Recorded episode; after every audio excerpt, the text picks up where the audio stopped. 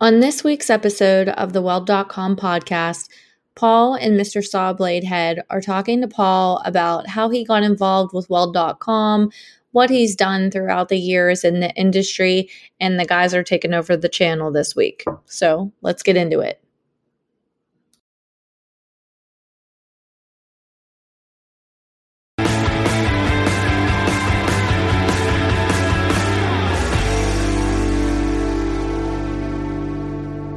Hey, everybody, this is Mr. Sawbladehead. I am with Paul. We're in the Weld.com lab, and we're getting a lot of viewers wanting to know about this guy. What is he doing here? So, I want to know. And I'm sure they want to know about you too as well. Eh, we'll get to Yeah, later. we'll- we'll get there, yeah. But, hey, how did you even get started? Everyone always has that story. story so. I got started right out of high school and uh, worked at the shipyard, and a cousin of mine influenced me to going into the, the shipyard. Okay. So that's how I got my start, and then excelled from there. Went into the, uh, the Boilermakers out of Yep. here in Tampa, and uh, did their program and, and really liked it and excelled in it. So and exceeded in it. So that's kind of why I stuck with it. And um, you know the rewards are really good, and I, I kind of like the work. You know the trade because the trade's not going anywhere. Yeah, that's, that's for So sure. What was more challenging, the shipyard or going into the Boilermakers?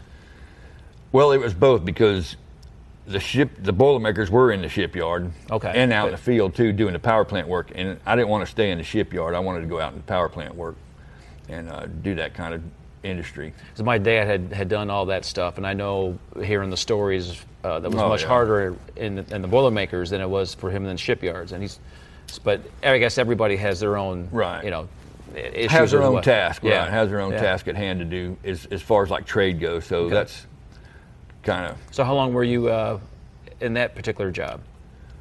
well, I've been doing Boilermaker work all my life. I mean, in that location. For, Oh no, no, I've, I've been all over the United States, Okay. and out of the country doing it.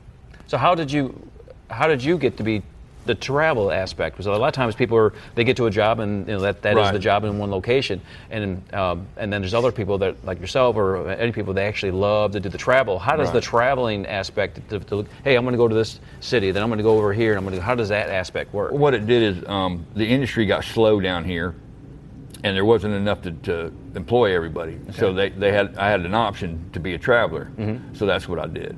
Okay. So I traveled all over the world or United States, you know, through the Boilermakers.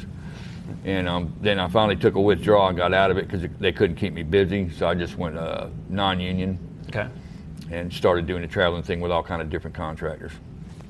So I've, I've done a lot of different special projects, and some of them were fun, some of them were kind of, you know, prototype stuff that you, you know, you, you it's neat because you see it from from dirt, and then you then you build the thing and it's running. So Anything more memorable that that's really kind of impacted your life at all?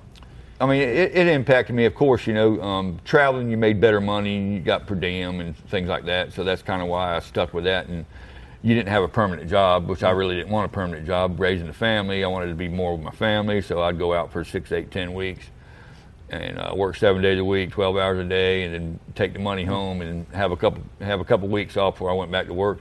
You know. So, so how'd you get started?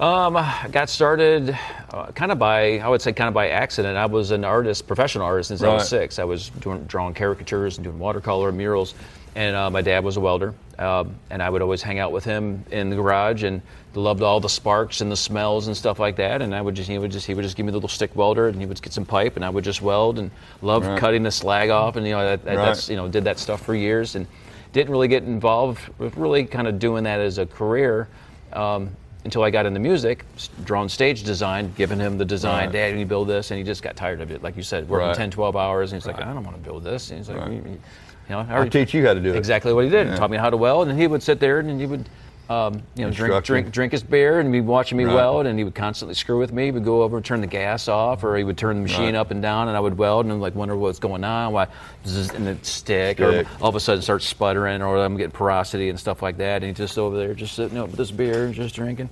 Got to know how the welder works, and it's just, and I would, Right. I would just get, you know, I would get pissed, and. Um, but he did that with my my brother and both, and it, it, it taught you how to know what's Right. going on with the machine. Why is it doing this? Obviously, if it is doing that, what's what's going on? You you know Right. the deal. Oh, yeah. And then um, yeah, and then just got, got it got into a career by accident because I just was building stuff for myself, and then people were like, well, that's really cool.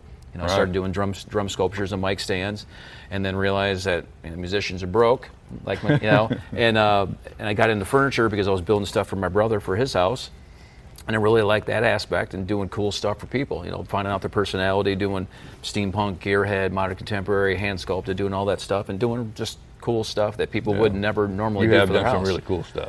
Yeah, and, that, and Really that's cool stuff. Yeah, and that's you know functional art is what I call Right. it because I never got into. I did. I tried doing. I did the pipe test and stuff like that. I never saw myself just like I don't have the passion for that. This I you know I did it. Yeah, it's good. I don't. I don't want to go into that career. Right. Um, and I got took the art and everything else and kind of welded both together, not knowing that that's what I wanted to do. And it was all by accident. Right. So That's good that and, it uh, worked out, though. But that's but that's uh, like with uh, the different careers because all this as, as you and I were growing up, Yeah. you know, we didn't have all these options like with with all the YouTube and all the different varieties. Oh, there's there's underwater. Right. Oh, there's nuclear. Oh, hey, there's you know you can go to the Right, all these different there's all these cool uh, industries. sco- industries Yeah. that and that's that's one that's one reason why we got you yourself and myself and we're getting new co-hosts is for that, for that fact is to showcase all these different type of industries, Industries in in welding, in welding yeah. that you can have a career in, and to also show you that hey, you know, I don't want to do that. I don't want to do that. That's pretty interesting. That's pretty cool. Right. And even with this, like the, the basic skills that I had, if I had to do something like structural or something like that, at least I had the basic skills to know. Okay, I know that I need to do this or this and this. Hey, let me call my buddy Paul up. I know he's done this. I need some help with it. So we can call up people, people like yourself to you know help me out with doing another project, and then maybe I get the bug to do that, or maybe I, I work on a job with you as an apprentice or a fitter, uh-huh. and then we oh that's that's that was pretty fun. I like that. Oh, Spread the hey, Paul- knowledge. yeah, and then Yeah. Paul say, "Hey, Sean, we got a job over here." I was like, "All right, that sounds pretty cool." And mm-hmm. that can happen to a lot of people is just by going from one thing that you kind of like. Oh, okay. Well, I have the skills for this. Maybe oh, over here, this is this is kind of cool. one, yeah. yeah. Try something now, different. What else? You've done some other industries of welding other than other than that. How how did that journey take you? Going from you did all this, you traveled, you, just, you not didn't want to travel, but then another industry opened up. How did that happen, or, and what was it? Well, it- here at Weld.com, I've never did anything in front of a, a camera or anything, and it's very interesting and mm. challenging at the same time because I've never done it. Mm. So it's fun, and um, you know, got to meet a lot of a lot of nice, neat people. You know, and plus I'm meeting a lot more people just in different aspects of the industry, just Yeah. like yourself. Mm-hmm. You know, and, and, and all the other co-hosts we're bringing in. So it's it's it's fun and it's different. You know, I'm not I'm not traveling, which is which is fine with me, and um, I don't have the stress of worrying about if I got a job or not. So, yeah. Yep. So So what, what's uh, what's is there anything on the agenda project wise that you was like you know I've been putting this off for a while but really kind of wanting to do it and whether it's on the goal or a goal to be set like whether it's you know building a race car or doing whatever is there anything on the project goal line that you want to do? I, I would like to get into chassis building, yeah, and I, I got some people in the pipeline that I know that, that do it for a living and um, that do very well at it and have fun doing it because it's something that you like to do. So I'm kind of swerving that way, and um, I'm big into antique classic car stuff. So I used to drag race. Cool. Yeah, you used to direct it, right? Yeah. Yeah. Oh yeah. Right. Well, I got a car now, but uh, you know, I'm, I'm trying to get it going. All right. So we'll see what happens here in the future. Okay. The Freedom Drive push pull system eliminates the need for the standard, bulky push pull and spool MIG torches, giving you a flexible alternative for welding in push pull applications. We put our high quality, lightweight AT and WT MIG torches on the front end to make getting comfortable on the job easier than ever. Free yourself from the ordinary. Free yourself with Freedom Drive from Abicor Binzel. So Maybe we can get sponsorship from Bill.com. Do some that's what I was racing. hoping for. So, w- w- give me a give me a little bit more detail on what maybe been the most exciting or obscure, difficult a project that really kind of st- you know stood out in your mind that you've done in the past. I've done a lot of projects, but I guess the the, the TECO gasifier was one, one of the most funnest ones I've been been Now, on. now what is that?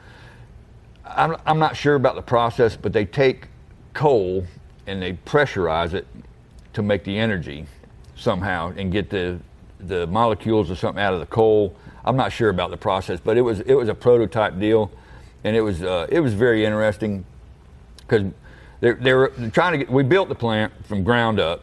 Then they were trying to get the plant to run, and had a very had a a lot of problems with it trying to get it to run. So we kind of rebuilt rebuilt the plant as we as we went to get it running. So it was an ongoing project that was pretty neat because you never knew what you were going to do when you're going to come in. You know what I'm saying? Okay. So that was that was probably my most challenging, funnest jobs. How long was that deal? It was probably about two and a half years. Wow. That's what I'm saying. It, it lasted for a while. So plus I was home, Mm-hmm. you know. Working from home was like a plus, especially being a roadie, you know. Oh, I get it. You know. I, I know. I know. Exactly. Yeah. You know, so that was probably most challenging. How about yourself? Most challenging. Um, I would probably say uh, the, the, my life tree is is synonymous. that- is syno- that's a is synonymous, and the, the whole the whole story behind the life tree is that um, one of those things. Like I said before, I was even a welder. Right. I was an artist, and I was six. I saw the Kiss Destroyer album, and I'm like, oh my god, well, who's this? And became an instant fan. And I was I would create stage designs, you know, Right. for you know for Kiss, and what would my character be if I was a drummer? And, and that's how I came up with a lot of my things, even my, my drum sculptures. My dad and I actually built uh, when I got into drumming and everything else we actually bought uh, an RV, cut it in half, put a scissor lift on it, and actually made a rock and roll drum uh, drum sculpture where it, went up, and Right. spun all spun all around, had gas lines for fire, smoke, water, everything. Um, spent like ten grand in two years building this thing, and this is back when MTV was out. When MTV was Right. MTV, Real Um, popular, yeah. Yeah, and i was a small hometown. We never we didn't have cable, um, and at the time we were getting ready to run the hydraulic lines, having a company do it. And uh, my friend's like, "Hey, did you see uh, Tommy Lee's drum kit?" And I'm like, "No, we don't have cable over here." You know, and uh, so he got a little VCR tape, sent it to me, and and, uh, and I'm like, it's a spinning drum kit. But even though it didn't do what mine did, mine did Yeah. a lot more. I'm like, back in that day, I was like, everyone's going to think I copied off of Tommy, and it's just like, Right. it's like, what do we do? And uh, that's our, that's my dad and I's biggest regret. We not didn't run the lines and, and finish finish it through, uh, just because of that. But that was uh, one of the builds that you know that, that really stuck out. But getting back to the life tree, the life tree was a design that I had when I was six and drew, drew this drum sculpture Right. up. And for decades, it was always something in the back of my head like, you got to build something. And it was always kind of like that life tree. I'm like, I've never done sculpting before. I don't. I don't have an acetylene torch. I don't have. A, I don't have a, Right. a forge. And that's really what. And I, I never done that, but I kind of knew that. How am I going to hammer and mold all this steel? And uh, I just I got a one of those just a you know bug of me, and finally I tried. I tried with a mic stand, hammering different metals and, and sculpting it and everything else, and it came out pretty cool. And that goes back to that whole technique Right. of not of, of bad welding, you know, doing Yeah. doing uh, bubblegum welds and, Right. and all your porosity, all that texture stuff. Um, and that's where that kind of came into effect as far as the texturing is concerned. And, and I did a mic stand, and that went um, to my old guitar player, which was which was Brian Heads from uh, Korn. His guitar player, he had that for for a while when he was on solo, and uh, that's how I got started getting that connection for that. And then the Life Tree, I started just started doing the uh, I did the cage because we were traveling so much. I did the top portion hammering, doing all that metal. Used that for five or seven years, and then uh, finally wanted to finish the full sculpture, and literally did it out in the ba- uh, backyard on a two by four concrete slab. Had to hose down the whole backyard, not to Right, cause fire, and uh, fire, yeah. just literally hammering, hammering everything, and uh, no forging, no acetylene torches, just literally cuts, hammers, welds.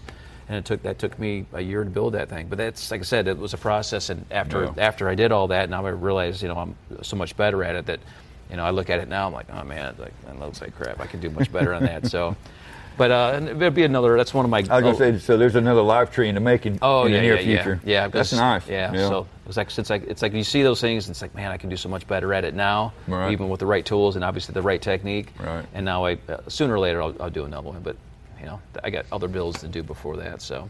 got plenty. So we got we got dragsters to build. We got dragsters and barbecues and all kind of stuff Yeah. to build. I still I think we need to do a dragster weld.com dragster.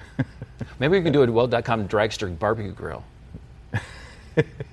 I don't know. Yeah, come We'll up with something. Yeah, we'll figure something out. Yeah. Uh, leave us some comments. Uh, what do you what do you think Paul and I should build?